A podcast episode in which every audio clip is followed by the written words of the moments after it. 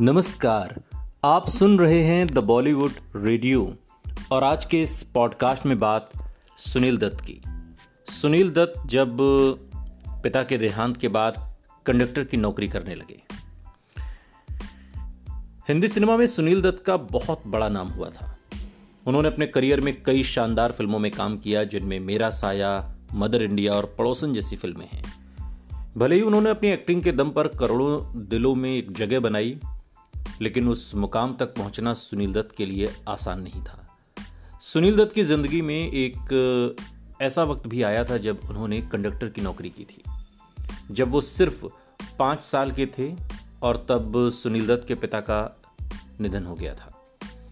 तब उनके घर की आर्थिक स्थिति बहुत खराब थी और बंबई में पढ़ाई का खर्च उठाने के लिए सुनील दत्त ने बस में कंडक्टर का काम करना शुरू कर दिया।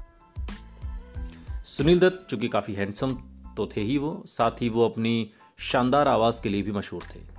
वो कॉलेज के दिनों में नाटक किया करते थे और एक बार रेडियो के प्रोग्रामिंग हेड उनका प्ले देखने आए। उनकी आवाज़ सुनकर वो बहुत इंप्रेस हुए।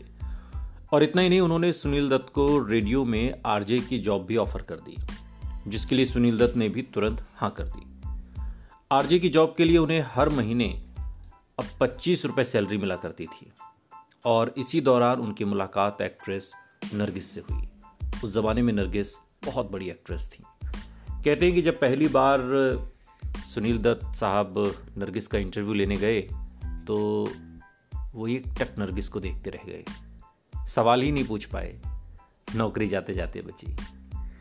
साल 1955 में सुनील दत्त ने फ़िल्म रेलवे प्लेटफॉर्म से बॉलीवुड में बात के दिनों में कदम रखा, लेकिन उन्हें पहचान मिली फ़िल्म मदर इंडिया से, जिसमें वो नरगिस के बेटे बने थे।